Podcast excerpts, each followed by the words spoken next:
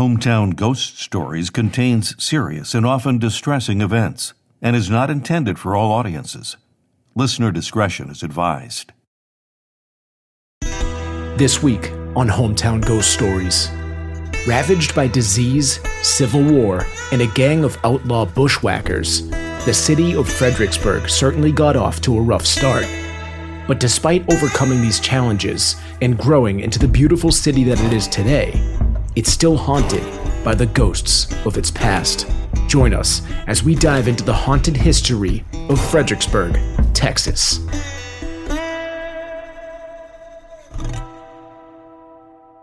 Fredericksburg, Texas, 2021. Mike stepped out onto Main Street from the Silver Creek Beer Garden.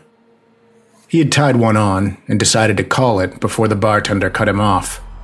His friends had continued eating and drinking, but Mike had decided to go out to walk off his buzz. He began walking down Main Street and took a right onto North Lincoln Street. It was a clear night, and the stars didn't seem to be all that high in the sky, almost like there was a black dome over the city with twinkling lights hanging just overhead. It was a sweltering hot night in early July, and he could already smell the whiskey he was sweating out as he approached the town creek just beyond the National Museum. He was irrationally considering jumping into the creek fully clothed to cool off when he saw something move behind a large oak tree on the creek bank.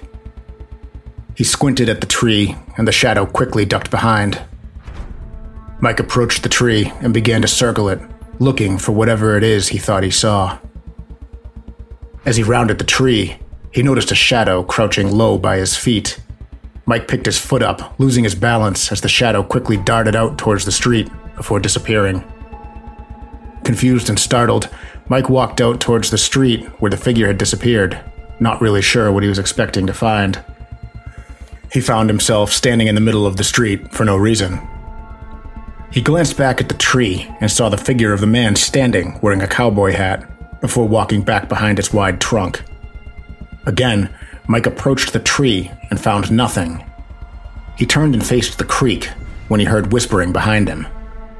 He turned and found himself face to face with a man in a cowboy hat, only something looked off with the man's face. He couldn't quite pinpoint what was unusual about his face because he was distracted by what happened next. The man raised his arm and pointed a revolver at him and pulled the trigger. Mike saw a flash, but heard no sound. He screamed and fell backwards into the creek. He flailed and splashed his way to the bank, frantically grasping at his face to feel for a gunshot wound, but to his surprise, he was completely unharmed. He looked back up to locate the man with the gun, but he was gone.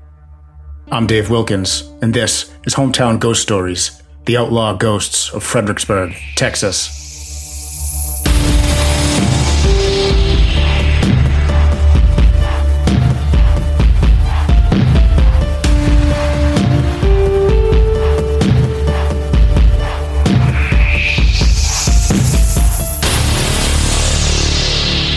Fredericksburg, Texas was founded in 1846 by German immigrants under the Society for Protection of German Immigrants in Texas.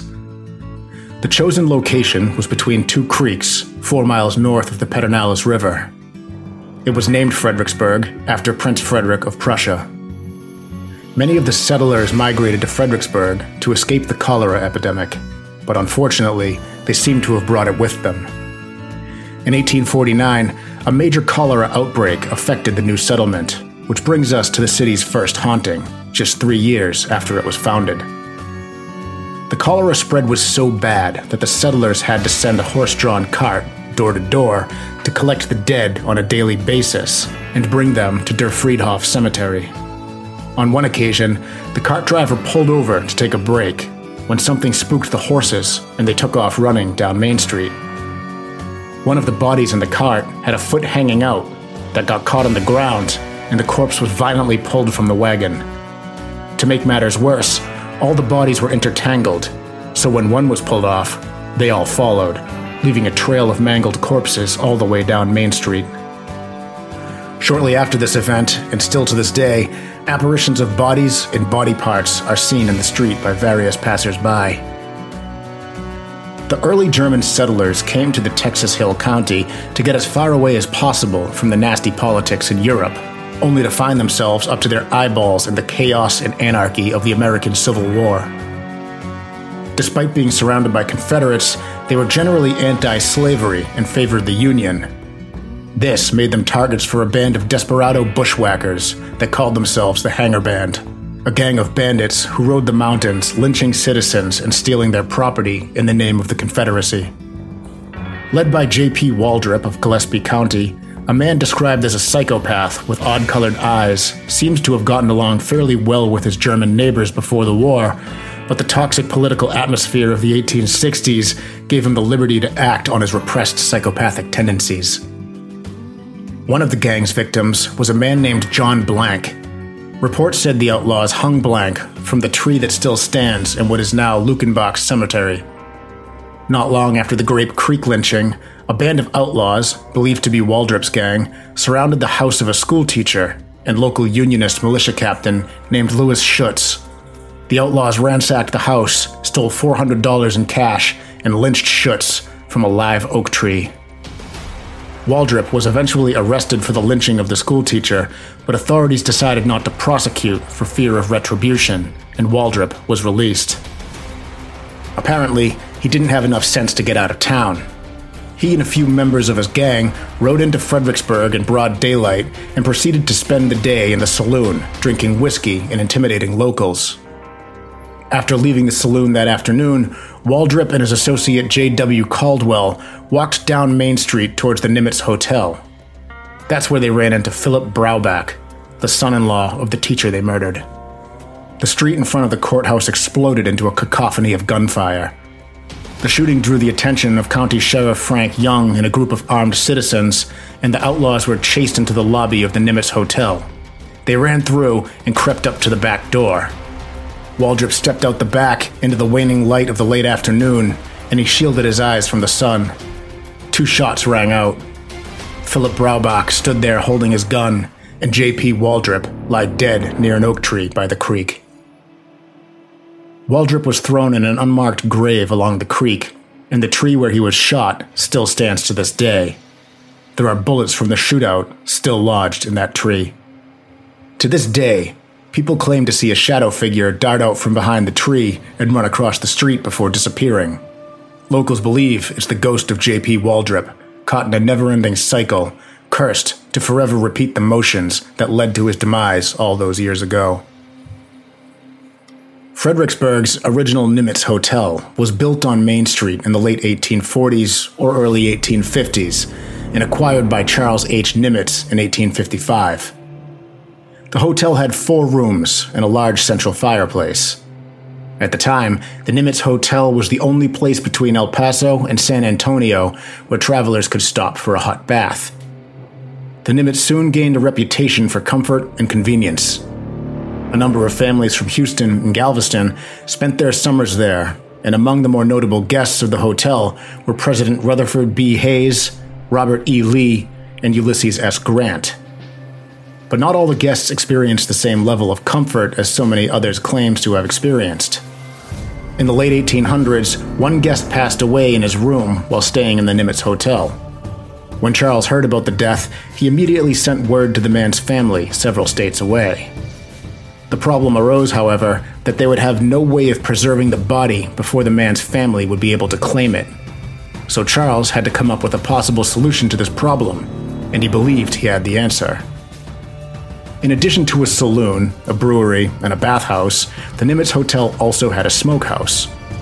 Knowing that smoking various cuts of meat was a method of preservation, he had the idea of storing the corpse in the smokehouse with the other meats as a way of preserving the body. Unfortunately, this had the opposite effect. The heat in the smokehouse sped up the decomposition process, and by the time the man's family claimed the body, it was an absolute disaster. It hardly looked human. Some even speculate that the man wasn't dead at the time he was put in the smokehouse, and he was actually cooked to death. The ghost of the man in the smokehouse still haunts the building to this day. The Nimitz Hotel is now a museum called the National Museum of the Pacific War. Guests of the museum claim to be overcome with the overwhelming and inexplicable smell of smoke. while other guests in the same room at the same time claim to smell nothing at all. The man in the smokehouse might be the most common ghost of the museum, but he isn't alone. The figure of a man referred to as the Major, or the General, is frequently seen standing in one of the second story windows. The General was also found dead in the hotel. Charles Nimitz, having learned from his lesson with the smokehouse, tried a different method of preserving the body this time. He stuck the body in a barrel filled with salt and water and shipped the body back to the family. When the family received the barrel, they opened it to find out that the body had completely dissolved. They were furious and sent a hitman to take out Charles Nimitz. Fortunately for Charles, he got word of this ahead of time and went into hiding until things cooled off. Charles Nimitz himself is believed to haunt the building, as well as various other members of the Nimitz family. Charles died in the hotel in 1911, and his apparition is seen throughout the building. Police are frequently responding to alarms going off in the building at night, only to find nobody there. On one occasion, police responded to an alarm and claimed to see people sitting around the table as if eating a meal, but when approached, they simply disappeared. Allison and Rachel were vigorously cleaning the kitchen that they had just spent all day cooking in, both of them rushing much faster than they ever had to get out of there. The night before, while cleaning, the pair heard noises coming from throughout the restaurant.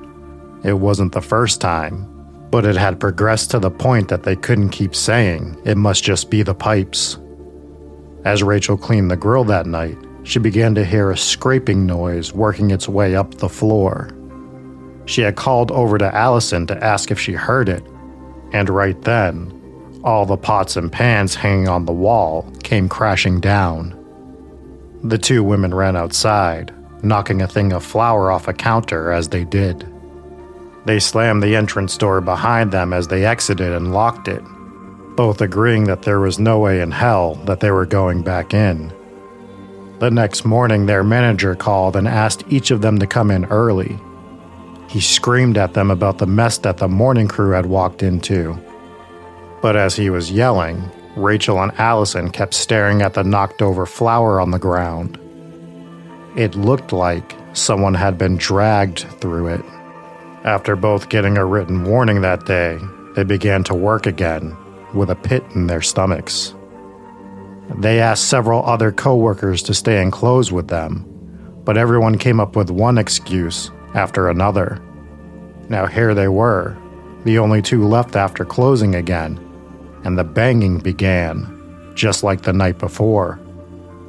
They scrubbed and scrubbed as the banging got louder and louder and louder. Finally, Rachel had enough. She screamed out to no one in particular, Leave us alone! And after she did, everything stopped. Rachel and Allison listened and breathed a sigh of relief after a few moments when suddenly they heard a scraping sound coming from the dining room. The girls listened in terror as the scraping got closer and closer to the kitchen door. As they backed up, the door violently swung open. As Rachel and Allison looked at the door while holding each other, they couldn't believe what they saw. A pale, almost see through man slowly dragging himself across the floor on his elbows, missing both of his legs. On East Main Street in Fredericksburg, adjacent to the Auslander restaurant, is a winery and distillery known as Elk Store. But it wasn't always a winery. It started out as a general store owned by a local carpenter. That is, before the demand for coffins began increasing. The brothers who owned the store began using their carpentry skills to cash in on said demand. Eventually, they opened what would be the city's first funeral home, and it would eventually become haunted by a legless ghost that drags itself across the floor at night, searching for its missing legs. The story behind the haunting dates back to when the building was a funeral home. The undertaker at the time received the body of a man who was unusually tall, too tall to fit into any of the coffins they had on hand. So rather than spending the extra money on building a larger coffin, they cut the cadaver's legs off at the kneecap, stuck the body in a smaller coffin, and buried it The strange specter of the legless man now haunts the Elk Store winery as well as the Auslander restaurant next door. The historic old jail that stands in Fredericksburg today was built in December of 1885. The building is 25 feet wide, 33 feet deep, and two stories tall. Surrounding the historic old jail is a five foot stone wall, originally topped with embedded broken glass to discourage prisoners from attempting to scale the wall and escape. Cells in the jail include the lockup cell on the ground floor, which was later used for female inmates. Upstairs has two steel clad cells and a maximum security cell in the back portion of the second floor. Apparently, this wasn't enough to keep all the prisoners in. In December 1923, three prisoners with a knife overpowered the jailer and escaped. In October 1926, two desperate characters sawed their way out of the jail. In December 1930, a man broke into the building while the jailer was away and threw the lever that opened the cells. The Fredericksburg Standard called it one of the cleanest jail deliveries ever recorded. The jail closed in 1939, but is allegedly still occupied by the spirits of some of the inmates who did time there. Today, visitors to the jail claim to feel a wandering coldness that passes through them as they walk the old halls. Shadow figures have been spotted in the jailer's quarters, and chains that hang in the front have been seen moving on their own, despite there being no breeze or other cause for their disturbance. Heavy cell doors are reported to open and slam on their own, and there is one known apparition that sits out on the front step of the jail. It's believed that the apparition is the ghost of one of the old jailers who used to sit on the front stoop and smoke cigarettes.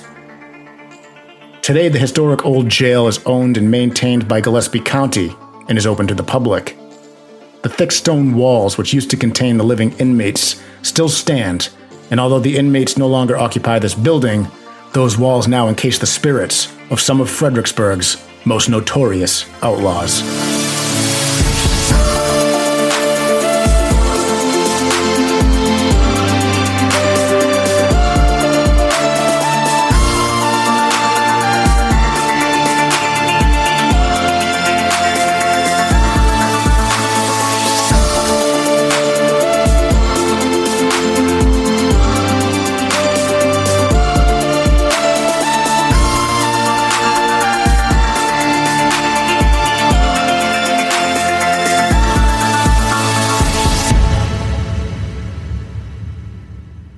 And gentlemen. Welcome into Hometown Ghost Stories, episode number 86. I'm Jesse Wilkins. I'm joined by Rob Coakley. Hello, Rob. I'm actually kind of shocked it took us this long to get back to Texas. Maybe we just had certain listeners that we wanted to annoy. It's a big it's a big state with a lot of hauntings. And we're also joined by Dave Wilkins. Dave, nice job on the episode. Thanks. That was fun. Uh, I am glad to be back in Texas because they have some pretty interesting things. And we did find out recently that Texas is the most haunted of all of the 50 states. No. So I don't think it'll be our last time in Texas either. It's not. Bridgewater is the most haunted state in, in the country. Mm-hmm. That's right. And it's now a state. So that is news. all right. Well, Dave, why don't you get us into Fredericksburg? Before you start, what made you focus in on this particular town in Texas because there's so many different places you can cover that when you said Fredericksburg, I was like, oh, that's interesting because that's not a town that I know. So I'm kind of excited about this one. Well, after we learned that Texas is the most haunted state in the country, I'm like, we got to get back into Texas. We get these ghosts are, it's just a cool area. It's a it's a unique state, and uh, so I started looking around. I was looking at El Paso, and one of the things that came up for El Paso, some for some reason, was Fredericksburg because they're they're referenced together um, sometimes because they're uh, one's on the way to the other, basically. And uh, people traveling back and forth used to, if you're traveling from El Paso to San Antonio, you pretty much stop in Fredericksburg. That's that was a thing back in the day. So uh, I heard I heard the story about the smokehouse ghost, and I was like, this might be the craziest thing I've ever heard in my life. So I'm going to look into Fredericksburg, and sure enough, every single ghost story out of this city that I found just has a crazy origin, all of them. And they're all super unique. The hauntings are pretty unique. That's one thing. But the origin stories are so crazy in this. The smokehouse ghost, the the cholera cart ghosts, uh, the the legless ghost in the in the restaurant. It's just like these are all just so wacky. And I guess we could start with the Nimitz Hotel with the smokehouse ghost and Mr. Charles Nimitz uh, being really bad at preserving dead bodies Mm. and possibly really good at smoking meats and barbecuing. He's brining dead bodies. He's smoking them. Like it's like like this guy knows how to barbecue for sure, but he just doesn't know how to. he doesn't know how to preserve a corpse. I mean, they don't need to be mutually exclusive, right? No, maybe, maybe not. But uh, I don't. I don't like the thought of my my barbecue guy uh, barbecuing corpses in the same smokehouse that he smokes the meats. That's gross. I mean, I don't know. You have to approach these things with an open mind, Dave. I know, right? Um, but yeah, so he's he's he stores one in the smokehouse and it doesn't work. Basically, just speeds up the decomposition process. They ship the body back to the family, and the family's like, "Gross! Why did you do this to our loved one? you horrible person!" And uh, he's like, "Well, I didn't do it on purpose. It just seems like a good idea. This is how you preserve ham. so Yeah. maybe you could also preserve a human body." But uh, apparently, It kind of makes sense. I mean, it's also meat, so I can see where like the frame of mind comes for that. But you say that the body completely dissolved. That was when he put it in the salt water barrel. So you know that. Uh, so two different ways you're curing meat or preserving meat. Curing is the same thing. Uh, you can smoke it, which will cure it, or you can do like a salt, either dry brine or a wet brine. And um, he basically the first option failed. So when the second guest died in the hotel, who happened to be he was either a major or a general in the army, and that's a whole other thing. He pissed those people off. But when that guy died, he's like, well, the smoking didn't work. So let's try the other option, which would be salt. So he filled a barrel halfway with salt, stuffed the body in there, and then topped it off with water. And the salt water basically just sped the process up even faster. And he was basically just a skeleton in a in a really gross human soup barrel when he re- when he uh, arrived. And that guy's family was also very pissed off so pissed off that they actually hired a hitman to go kill Charles Nimitz. So, like I mentioned in the video, he uh, he got word of it ahead of time, was able to avoid that situation. But I think that's when he decided that he was going to stop trying to preserve these these corpses. Yeah, that's Sounds like pretty nobody's good at their jobs. You got the guy that doesn't know how to preserve bodies. You got the hitman that can't keep it a secret that he's coming to kill somebody. Is it just shows that nobody in Texas knows how to do anything right? Is what I'm hearing out of all of this. Maybe I, I assume they're all really good at barbecuing. When we did go down to, uh, we went down to San Antonio what, a year and a half ago, and uh, there was some pretty good barbecue down there. So the uh, the rumors are true. Hopefully, what we ate was not human, but uh, I just presume that it was not. We do need to settle this. Brennan says barbecue is not a verb, and he is wearing a cowboy hat, so he's got a little bit of credibility there. I've always thought barbecue is a a verb. I think it can be used interchangeably. I will Google that as we speak. Ricardo is from Texas. He says he begs to differ. This is a debate I think that is worth settling here. What do you guys think? Let us know in the chat if you can use barbecue as a verb or not. Is what I would say. Yeah, sorry. I'm gonna we I'm gonna side with Brennan on this, but I think I've used it before, so we're gonna barbecue some. Oh, I don't know.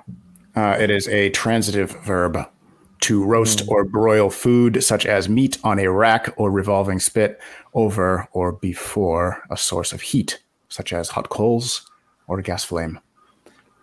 Okay, Yeah. so he ju- does justify his uh, incorrect statement by saying down here barbecue is the product, grilling or smoking is the process.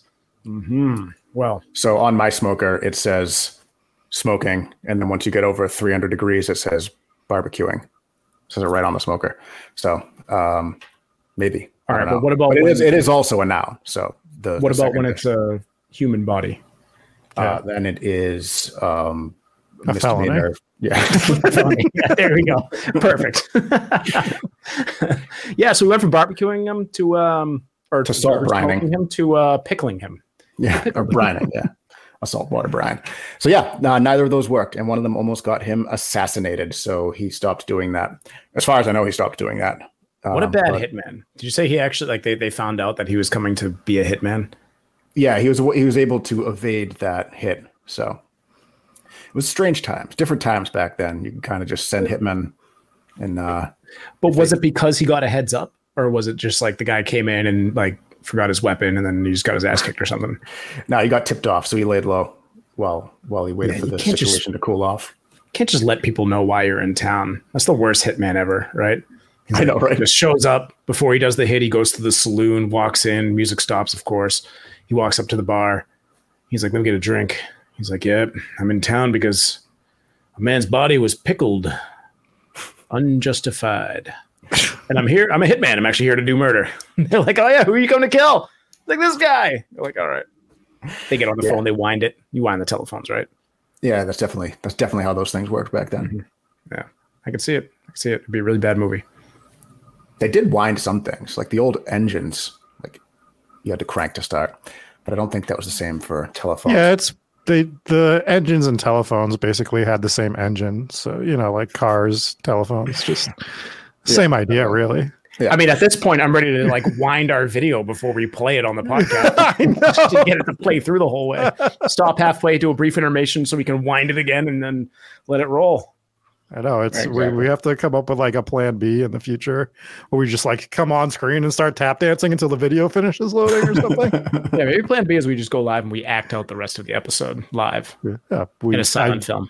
do I that get would to kill definitely Dave? still yeah i don't like that that definitely still, still sounds like it would be easier than putting the video together so Yes.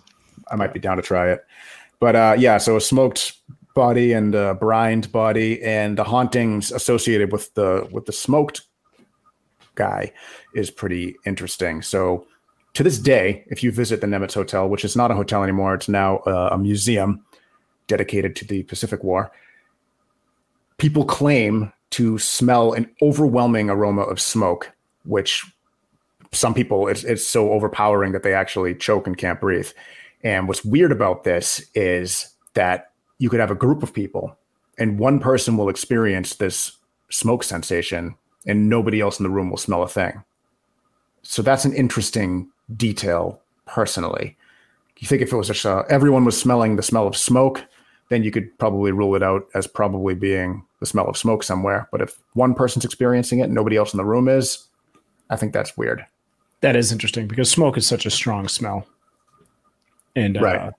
it's not like you know some some places you get the smell of like perfume or lavender or something that's like a little bit harder to pick up than smoke. Smoke is is very pronounced. It sticks around for a long time, and everyone can smell it from a from far away, real far away. I mean, you can out this way, you smell people burning leaves from across town, right? So if one person is smelling it, the rest of the people in the room should be able to smell it, and that makes me think that it might be something that's more close to a haunting. Yeah, I would be inclined to agree with you. But that's the haunting associated with the Nimitz Hotel. And then we can back it up a little bit and talk about the cholera epidemic that pretty much affected this city right off the bat. So it was founded in 1846 and it was founded by German immigrants who were fleeing Europe and they end up in America. Unfortunately, during the time of the Civil War, they're trying to escape one set of political um, unfortunate circumstances, and they end up in probably an even worse one here in the United States during uh, one of our darkest times in our history. And they're also trying to get away from this cholera epidemic. And what they believe happened was they were actually infected and then m- moved over to Fredericksburg and brought the disease there. So once the city was founded and established, immediately they had a huge number of the population die off from cholera. And it was in such it was such an alarming rate that these people were dying that they had to literally go around with a Monty Python style cart and bang on doors saying, Bring out your dead and just stack all these bodies in the cart. And this was a daily thing. That's the only time anyone pushing a cart has been tied to dead bodies, right, Rob? Mm. Do we want to do this right now? do, you, do, you- do we want to get back into that conversation? Which conversation? We all promised each other that we were done talking about Jack the Ripper. That was by the way.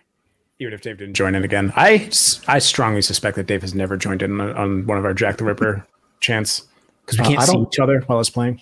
I don't like your Jack the Ripper chant. It See, bothers so me. so it all comes out now. It all comes Yeah. out now. Wow. I, I I agree. It could have been better. We could have done a whole song. Hmm. What was the story behind that? We just forgot to do the audio portion of that little video clip. No, you we just just ad-libbed we it. played it and we all just sang in the background and we're like, yeah, we'll just do that every time on the show. Yeah, we did it. We did it off stream, and me and Jesse laughed. Dave didn't laugh, and we're like, "Oh, well, me and Jesse laugh. so we're just going to do this and just pop ourselves every time, we, and we Yeah. don't care if anyone else We, laughs." me and Rob are the only two who laughs and the only two who likes it when we do that, but we just keep doing it. It's great. Anyways, yeah, So uh, Monty Python, bring out your dead. So they they're piling this cart full of dead bodies, and they are going up and down Main Street, which at the time was the main street, which is probably why they called it that. Mm. And the guys who were pulling the cart decide to well, the horses pulled the cart, but the guys who were driving it pull over to take a break. And something happens that spooks the horses, and this and they just take off down the street running.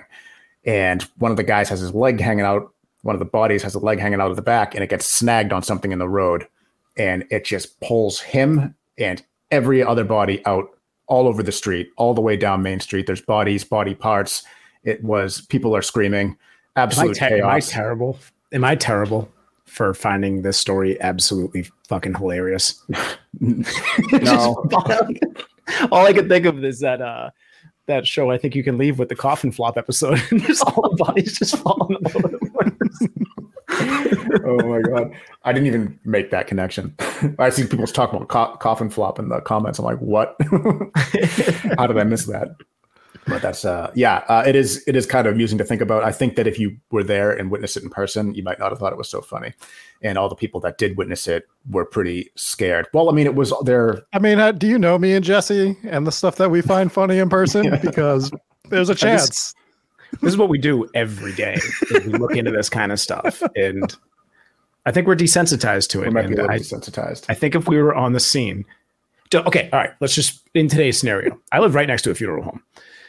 If the the hearse drove by and the back door opened and the coffin shot out the back, you don't think we're all cracking up like it's awful, it's terrible, we're bad people. I want to put that out there. We are bad people who laugh at bad things.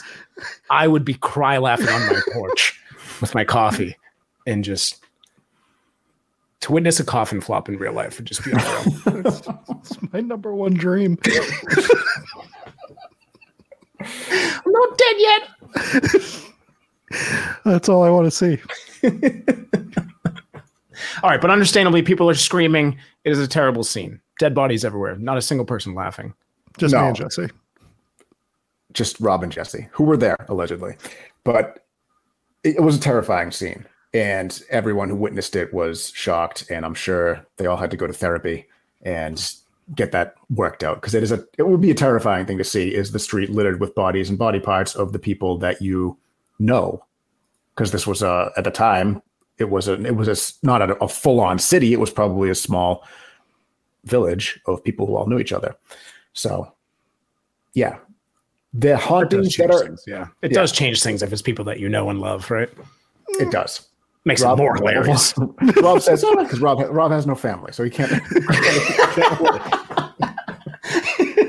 Dave, if I saw you go flying, your dead body go flying out of a cart, like at high speeds, and your body just goes winding across the, the road, I'm I'm A first gonna be shocked. And B just go, this is what he would have wanted. So at least, at least he died doing what he loved. what he loved. I don't know. It'd be disrespectful not to not to laugh at that. Yeah. It would, You'd want us to laugh. I would want you to laugh.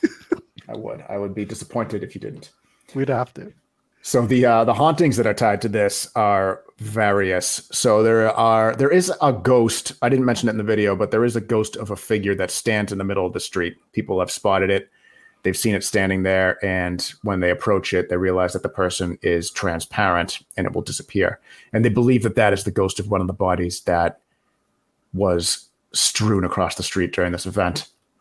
And also, you have the apparitions of the bodies lying in the street that appear in the road, I believe still to this day. Which, if you even if you think the original event was funny to look at, uh, I think that you would agree that seeing the apparition of a body lying in the street would be pretty terrifying. Well, because it'd just be lying there. It wouldn't be getting thrown off a cart uh, at high speeds. That's when it's funny. Yeah, you wouldn't have the the funny music playing in the background. And It, I do find it a little disappointing that the apparition is not of the cart flying down the street with ghost bodies falling out of it. That would be amazing. Don't you That would be a hell of a haunt. Did you say the body is laying or was the body standing there? I think you originally said the body was standing in the middle of the street. There's yeah, there's different- multiple Oh, multiple okay. hauntings associated with this. I would wonder if if that has anything to do with that event, because the people didn't die there, right? They didn't die in the middle of the street. Maybe some of them did. Maybe there was a "he's not quite dead yet" scenario going on. Maybe they did die in the middle of the street. But I would I would wager that that the door could be open on that one. It could be any kind of haunting. Yeah, that's a good point. If the ghost is just standing there, then why couldn't it just be any ghost? Why would it have to be associated with this event? That's a good question. Hmm. And Tough to prove. tough to prove, tough to disprove, and it's just I guess that's just is what it is. There is So- a ton of hauntings around around this town. Though I was looking into a bunch of them today. It is a it's a very cool place. Put it on the list. I want to go to Texas again. a very short list. It's a very short list. Short little list. I would love to go back to Texas. That would be a good time. So the next haunting on the list of hauntings that we have is the Auslander Restaurant, which is a German restaurant in Fredericksburg, right down on Main Street, right near the Nimitz Hotel. These haunt- hauntings are all very close to each other, also. And this is the story of the restaurant. The restaurant is actually adjacent to what's called the Elk Store, which is a winery and brewery, and And haunted. and haunted. Elk Store is definitely haunted. Yes, Elk Store is haunted, and there. Well, the the haunting happens at both places. So, and the buildings are. I included a couple of pictures in the video portion. So, if you're listening, you could check the video out, or you can Google it. But the the two buildings are adjacent to each other, right next door. So it's not completely out of the realm of the possibility that if the uh, apparition is haunting one location, it could be haunting both. Yeah, just move back around. We don't make the rules. We don't make the rules. So this brewery used to be a funeral home, and it was a funeral home that was obviously built well after Charles Nimitz was figuring out what to do with his cadavers because there was no option for him, so he was brining them.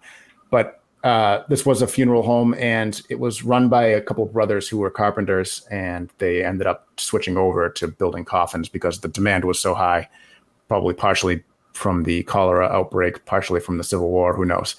But there was a high demand for coffins, so these carpenters decided to start doing that, and they got one body that was too tall to fit in all the coffins. Now, this is, I would imagine, that you would build a bigger coffin before dismembering the corpse. It just This seems common.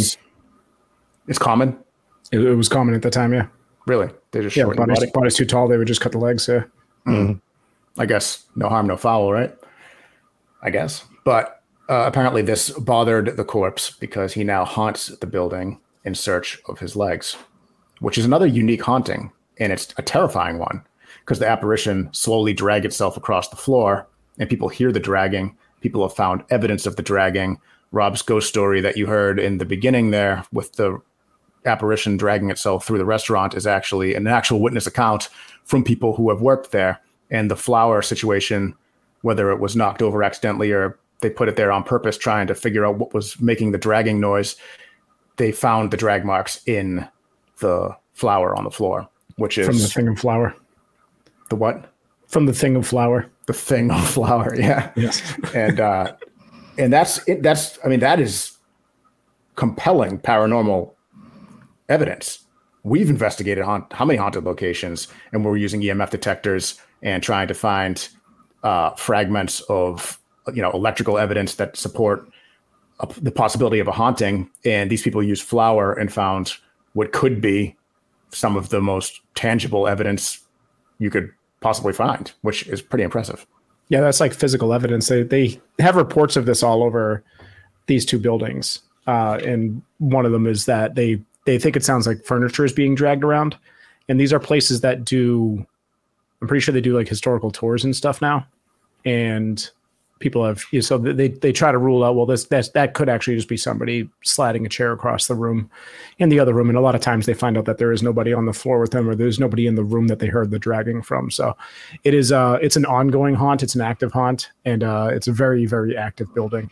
And that's a pretty pretty terrifying thing. And then that's physical proof of of some sort of a haunting taking place especially if nobody was in the building and you do you do this a lot in investigation. So it's like you uh, one of the techniques is you'll leave something on the ground and you'll take a piece of chalk and you'll circle it. And they've been doing this for you know dating back to the earliest recorded paranormal investigations. And the reason that they circle it in chalk is they could leave it there for five six hours and come back and then they see if it had slid outside that circle.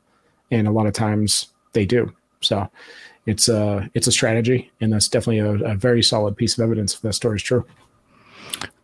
Do you guys remember the show Tales from the Crypt? Yes, Of course. So obviously that show came out a long, long time ago, and I don't expect everybody to remember every specific episode, but there was actually an episode, and this this I don't know, this just jarred my memory, where a kid got sent to live with his uncle who ran a funeral home. And this kid was like a tall basketball player, and his uncle was like abusive towards him. And his uncle eventually kills him in the episode, and he can't get the body in one of his coffins as he's trying to hide the body and he cuts his legs off. And the end of it's the kid coming back without his legs to come after the uncle. So it's really funny because it's just literally the same story, right? Like Pretty much. it is. Yeah. I'm telling you, this this was a common thing. It was they would cut the legs, or uh, we just had a comment. I, I lost it, but it said that they nowadays. Oh, Rachel said, uh, "Don't they just fold the legs to make the body fit in the coffin nowadays?" Yeah, they do. The legs. So I don't think they build taller coffins. I think there I think there might be, especially nowadays, that they use like the some some cemeteries they use like the cement encasings, and basically it's it's a fitted thing. I don't know if it's like a six foot coffin or whatever, but you're taller than that, and then sorry, they're going to do some bending or breaking or cutting off. But there was another uh, comment earlier that I did want to touch on. Uh, I should be starting these comments so I could find them quicker, but it, it was, I think it might have been um, Soph. I, I can't find it. Anyways, the comment was basically like with that haunting usually when they cut off the legs to fit the body in the coffin, they put the legs in the coffin with them. right. Do we know if the legs were in the coffin or did they just toss it into a furnace or something like that and get rid of them? I don't know. And I Well, barbecued him. Your I I assume your question is reference to why would the ghost be looking for his leg if if it was buried with them? Mhm. Like they're with you, dummy, right? Um, I don't know, and I guess we're just assuming the ghost is crawling around looking for his legs. We don't know why he's crawling around because all the Yeah, I don't think anyone's going like, hey, buddy, what are you looking for? My legs, idiot. Yeah. see my legs. Uh, who knows? Who knows why the ghost is crawling around on the floor? If he is looking for his legs, maybe the spirit doesn't know that the legs are with the body. I don't know. I don't know. I feel silly trying to ju- justify this. This is true. We've gone too far with this one. So we got the, the prison's haunted as well. And this is probably my favorite location out of Fredericksburg. yeah. And so the, go ahead. Uh, sorry, I don't know if you were uh, going into it there, but um, yeah, the, the prison is old, and this is actually the fourth or fifth prison that was built in this area.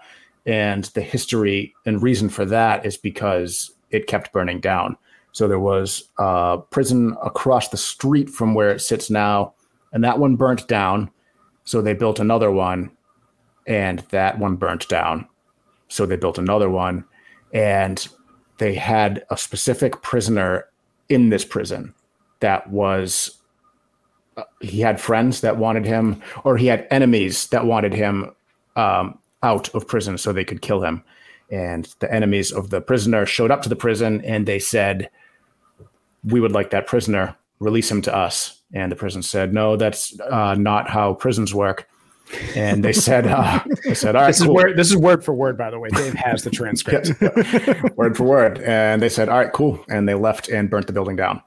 So they uh, they got their way, and then they needed to build a fourth prison. So that's where you have the prison that now stands, and it's referred to as the historic old prison in Fredericksburg. And it looks exactly like you would imagine a prison from this time period to look. Just What a a- creative name, though. Like, how do you come up with a name that creative for a prison? historic old prison. It's a little redundant. it's a little redundant. You're saying it's historic and it's old. Interesting. And a prison? And a prison. and you're telling me that with that name, it's also a prison? Yeah. exactly. But they uh it's heavily reinforced. Iron bars on the windows, stone. I mean, all prisons are heavily reinforced. That's the point. But this one, looking at the, the walls are so thick. They had embedded broken glass on the five foot wall that stands out front. So if you try to hop over it, use your imagination. But they they built this place pretty sturdy, and you can see that by looking at the building. But it is haunted, and there's a few different things that haunt this place. One of them being, uh, they describe it as a wandering coldness. So you'll be standing in the building, you'll have a group of people there, and the the people in the group will just feel this this coldness that kind of passes through them and multiple people will feel it as if it's basically just wandering around. So you you get haunted locations where you might feel a temperature drop or you might feel a certain area that feels colder than others. This one's unique because the cold itself moves around yeah, cold spots are pretty common, but for this thing to just basically like move around the room, that's that's definitely unique to this situation as far as I as far as I'm concerned. Yeah, exactly. So you get that, you get the chains that move, and this one I included it only because they say that there's multiple chains that hang from the ceiling, and they don't all move. It'll be one that'll be start swinging, and the other ones won't. So they'll say that there's no breeze, and the chain is swinging regardless, but also only one of them is swinging and the others are not. So that's that's the reason I included it. Otherwise, I wouldn't have because a swinging chain seems pretty inconsequential. Right, but this is one of the the main hauntings in this place that's reported on by multiple sources, and you got to think with something that's sturdy. it's probably not someone thumping overhead if there is an overhead from where the chains are and even if it was, it would probably cause multiple to move. It's a, if it's a breeze, it's going to probably cause multiple to move. You included a picture in the episode, and for those audio listeners, you can go check it out on YouTube. But there's a whole bunch of them hanging from one place, so for just one of them to move is very strange. Right? Yeah, did um, you did you learn about this when you were doing your extensive training as a uh, weather observer? I didn't go through the same. I was talking about Jesse. for Jesse, right? I, I, yeah. I, no, I, I didn't do the the chain the chain. I mean, you're explaining chain. how wind works, though, so I just assume that your extensive knowledge of that is where it trans transcribed over to this. I'm just an observer. I'm not I the do. meteorologist here, so I'm assuming you probably went through that training, so you're probably better to speak on this subject. I do think how wind works is, is is pretty common knowledge. I would say. I don't think you have to be a weather observer to understand the concept of wind. Hmm. Personally but who knows? I am not a weather observer, so I can't say one way or the other. This um can you explain the entire process of how wind is created for us right now? I can, sure. So basically hot air rises and then the cold air rushes in to fill the void. Is that good enough for you? no, it's much better than I thought it was going to be actually. um, so the the chains are are a haunting here, and another one is the apparition of the guy who sits on this front steps, which I think is really cool because there's a fucking picture of it. So I included the picture in the video. There's actually a picture of a guy of the a white figure sitting on the front steps, and it is, if you believe the picture is real, which I have no reason not to. Uh, it seems I don't know what else it could be. It doesn't really look like a like a, a, light anomaly. It looks like a transparent figure of a person. And all of you who are listening and think I'm an idiot, it does not look photoshopped. I think that the quality of the picture would be a lot better in that case, and you can tell when you Photoshop uh, a figure of a picture over another picture. It's, For sure, it's, it's, obvious. So this one, my, my first my first instinct was not that it was a photoshopped image, and I've become a hawk with these things. So, mm. yes, yeah. I mean, to answer your question, there are two nuclear power plants in Texas. Neither of them, neither of them are here in Fredericksburg. Well, so just to settle that one. I am glad we got that one straightened out. But uh, yeah, that picture's pretty, pretty legit. I'm sorry. There's a couple other pictures. I don't know if you saw them with. There's like ghostly figures floating above the building as well. Did you see that? Because it's kind of a no. weird thing. Like it's literally like maybe 10, 15 feet above the building, and it definitely looks like another authentic picture, probably not photoshopped. And it's glowing. It has that same kind of bluish look to it, and you can clearly see a face. So you never know with these kinds of pictures, but they were taking on the ghost tour and everything. So it was uh, pretty interesting. Captain McSlow says, "Show us the picture." We can pull that back up in a moment here. But there are definitely some interesting pictures that have come out of the uh, the ghost tours around Fredericksburg. Ghost tour looks like a, a decent time just because everything's so concentrated in uh, in and around the same area. Yeah, I don't think Fredericksburg is a particularly small city. I, it could be, I don't know, but it is a city, so it's got to be somewhat large. But all of the hauntings, or most of the hauntings, seem to be confined in one specific area. Uh, there is another haunting that I didn't talk about in the video that I did want to talk about because it's an interesting story. And it's interesting because when I first heard about it, I thought it was just La Llorona because she is a ghost that haunts that area. The originates in Mexico City, but the ghost of La Llorona, which has a specific story tied to it in history, we covered that last year. And, and it involves a river. So when I hear about this ghost that haunts the river in this area of Texas, I was like, that must be La Llorona, but it actually isn't. And the story is as follows. This is from backroadstexas.net. It's the White Lady of the Frio River.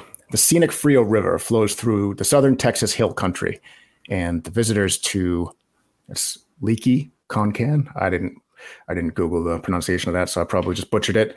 And Garner State Park flock to the region for majestic natural beauty and adventures on the water. Little do they know that the echoes of a heartbreaking love triangle may be heard over the water on a still night. As the story goes, the Juarez family lived happily along the banks of the Frio back in the early 1900s. The family boasted two beautiful daughters, both of whom caught the roving eyes of, el- of eligible bachelors. The eldest Juarez daughter accepted the proposal of a gentleman named Gregorio and started to raise a family. Maria, the other Juarez daughter, told her big sister she would love to follow in her footsteps in finding a beau and raising a family of her own. Surely fate would soon deliver a handsome young man to help her fulfill those dreams, and that's exactly what happened, but with a horrible and fatal twist. A handsome young ranch hand named Anselmo Tobar courted Maria, and when the time came for him to pop the question, she delightfully said yes. When this happy news reached Gregorio's ears, Gregorio is her sister's husband, his reaction, shall we say, was less than happy. He immediately cornered Maria and pledged his undying love for her, that she was really the only woman for him. He explained in no uncertain terms he would abandon her sister and his own children to run away with Maria. This always Again, works. Yeah. yeah. Shoot your shot, right? 50 50 chance.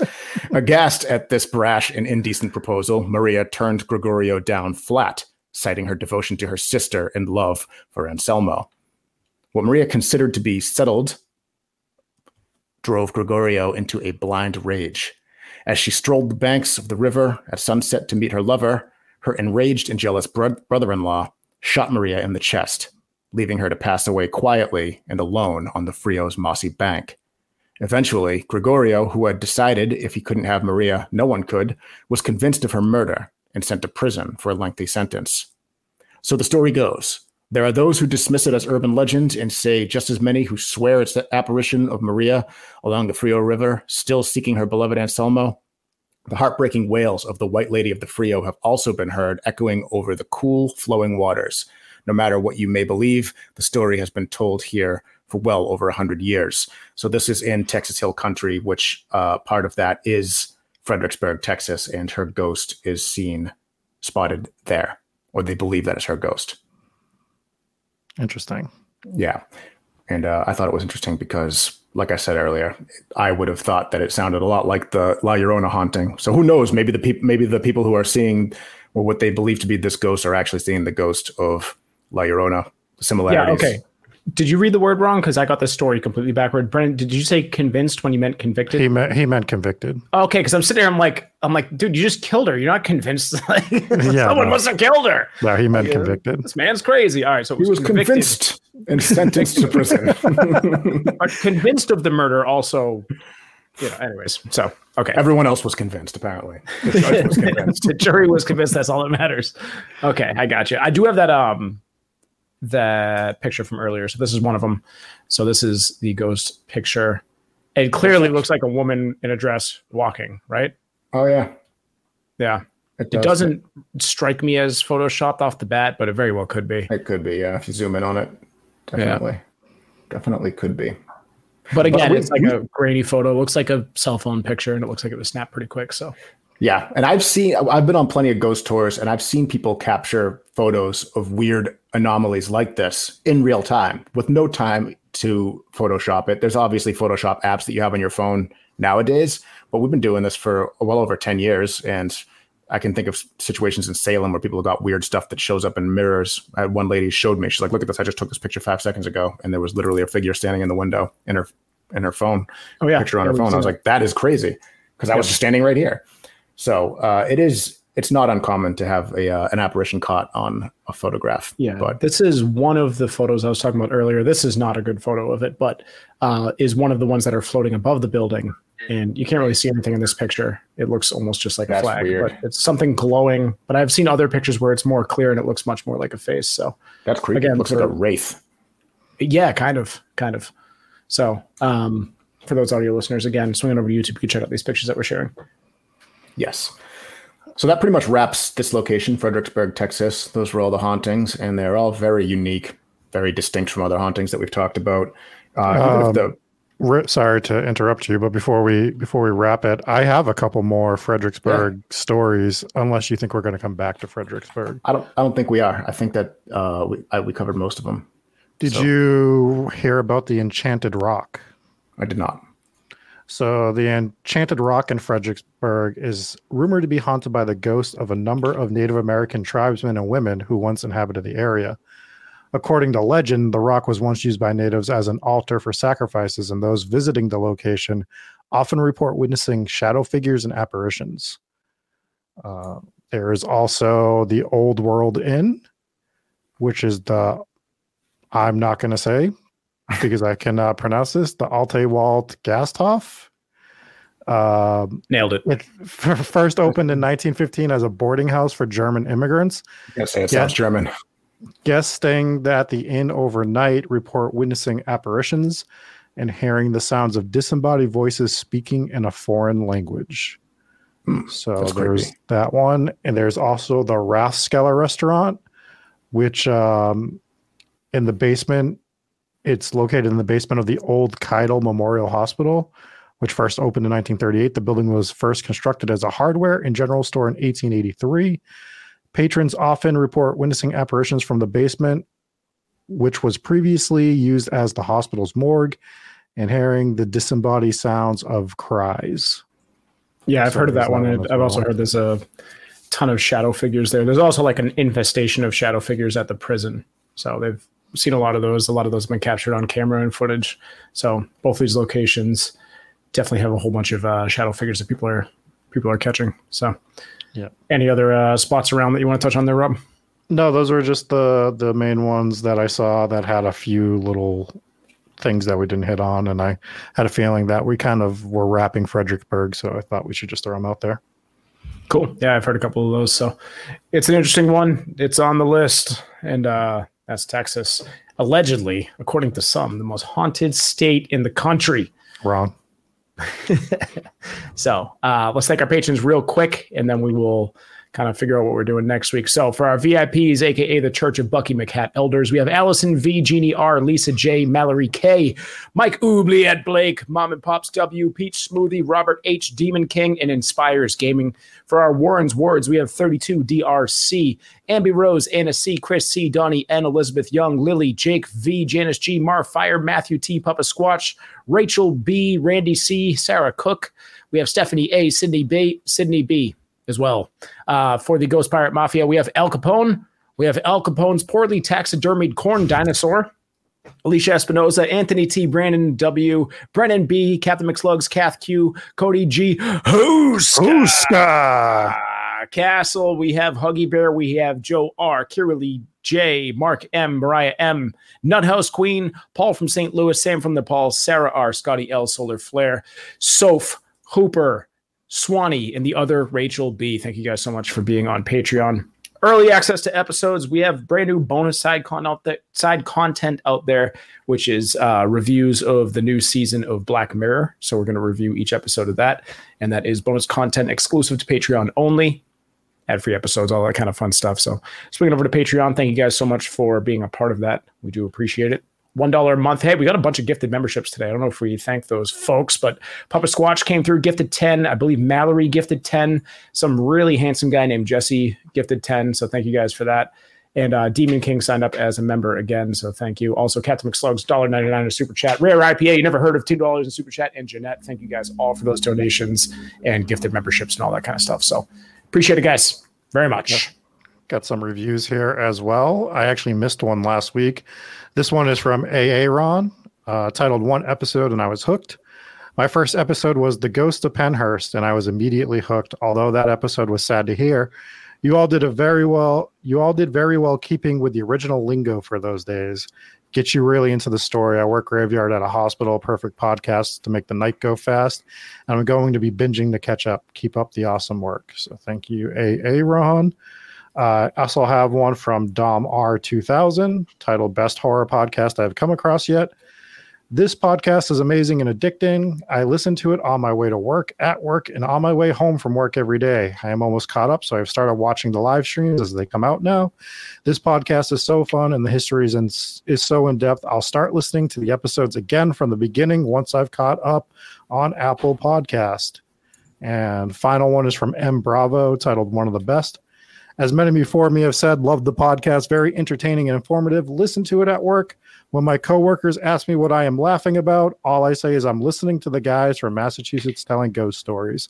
One of my favorite parts is when the Queen speaks. God save the Queen. Keep up the good work. I'm guessing that is in reference to when Jesse lays out his terrible, terrible British accent for all to hear. Terrible. I don't think so. Did you read the one from Donnie that I sent on Facebook? Was that one of the ones that you just read? Um, I sent it to the email. He did not read it. I okay. All right. So this one uh, was sent in the form of a Facebook comment, but it says it ended with highly recommended five stars. So it is a review that wants to be read, which is I've listened to a couple of episodes of the podcast and I was hooked. I found the podcast while searching for a new paranormal true crime show to listen to. I found the show around episode four. I quickly listened to the first three and have stayed current ever since. It is one of my all time favorites, and I listen to a lot of podcasts. I was able to catch one of the live YouTube shows uh, that are on Tuesdays at 9 and really liked it. I never miss a week of the live show now. The banter and jokes uh, between the hosts are really, they really make it fun to watch. The live chat that goes on during the episodes between the hosts and viewers make it fun and a unique show. Highly recommended five star. Thank you, Donnie, if you're here. Yeah, Donnie's right here. Boom, there he is. So, yeah, thank you for the comment and uh, appreciate that. We found it. Got it. Uh, so next week, like we said, we're gonna go live on July 3rd. At some point, it'll probably be. I, I, maybe could we pull a 9:30? We'll talk about it off stream, but we'll we'll keep you guys posted on the socials at what time it's going to happen. So, um, but we will be live with listener submitted ghost stories. So if you haven't already, make sure you send it over. You can email it to us, hometown ghost stories at gmail.com, or hit us on Discord. There's a whole channel for your ghost stories on our Discord. If you haven't joined that yet, join Discord. It's awesome. It's not just ghost stories and promotion for the show. This is a whole community of listeners and uh, and friends and family and, and uh, all these people that stay connected with each other and we talk about a whole bunch of stuff. It's actually become one of my favorite parts of the show is just being involved in the Discord. So it's uh it's fun. A lot of fun. So make sure you join that up. It's free. Uh, if you're if you're unfamiliar with how Discord works, you could download it on your phone, create an account, and then uh, just click the link and, and you're able to join. So Last bit of business, we were on Talk is Jericho again last Friday. So if you want to hear us talk about Jack the Ripper, talk about who? Jack the the Ripper. If you want to I hear us watched talk that about time. He didn't do it. He didn't do it. I knew it. I knew it. I'm not denying that I don't do it. um, if you want to hear us talk about Jack the Ripper with Chris Jericho, you Talk about catch- who? No, I'm kidding. I'm kidding. catch that over on his podcast feed. It was a lot of fun. We got into some of the stuff we talked about on this show, talked about Chris's theories on who he thinks it is. So it was an enjoyable show to to knock out. And we appreciate him having us on. Always fun jumping on the uh, Talk is Jericho, Jericho podcast. Yeah, we did plan on. We, we figured that he'd drop it in October, so we're like, all right, we'll give our listeners a little break from Jack the Ripper. And they he dropped it immediately, so we're like, all right, more Jack the Ripper. for you. But whatever, you know. Always awesome, and thanks again to everybody over at Talk is Jericho, and, and uh, it was uh, it was awesome. So if you haven't already, go go check that one out. You can listen to a little more depth. We we covered suspects that we didn't actually cover on our show, so we go over uh, some more of those, and more hauntings. So there's there's it's not the same show just repeated. It's it's more stuff. Right. And Cool. me and Jesse yell at each other the whole show. So We do. I actually threaten to kill Rob, which usually is uh, Rob threatened to kill Dave. So it happens. All right, gentlemen. I think that'll pretty much do it, right? I think that does it. Cool. All right, we will uh, talk to you guys next time. peace.